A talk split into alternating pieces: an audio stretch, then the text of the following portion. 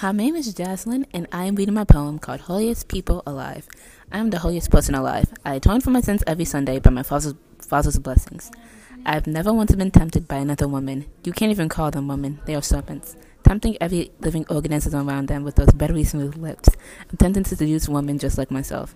My father yelled, yelled once. Those sinners should burn in the flaming place we should never speak of. Listening to him made my eyes water. I lied. A serpent tempted me once, just like it did to Adam and Eve. She wasn't what I expected her to be. She was a goddess, healing others around her with her sweet laughter, bringing warmth into my life. The serpent allured me into devouring a, a forbidden ruby fruit. Eating the fruit was the first and only time I've been caught being a sinner. My father catching us made me freeze up. My breathing was unsteady and my hands began to shake like it was cold outside.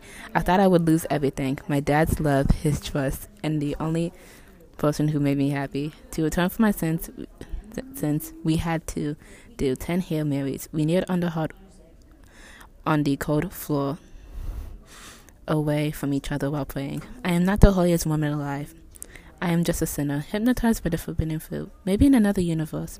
The food will no longer be forbidden. We could appreciate our moments together, like those at the Last Supper. No longer having to sin. We can finally be at peace, being the holiest women alive.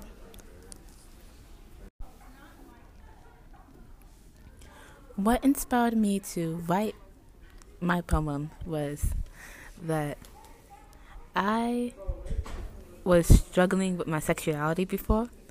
So I wanted to incorporate that in the poem, and also, like, my since I'm Christian, I want to incorporate those themes, but like I chose to do Catholic themes instead, cause it just felt more appe- appealing.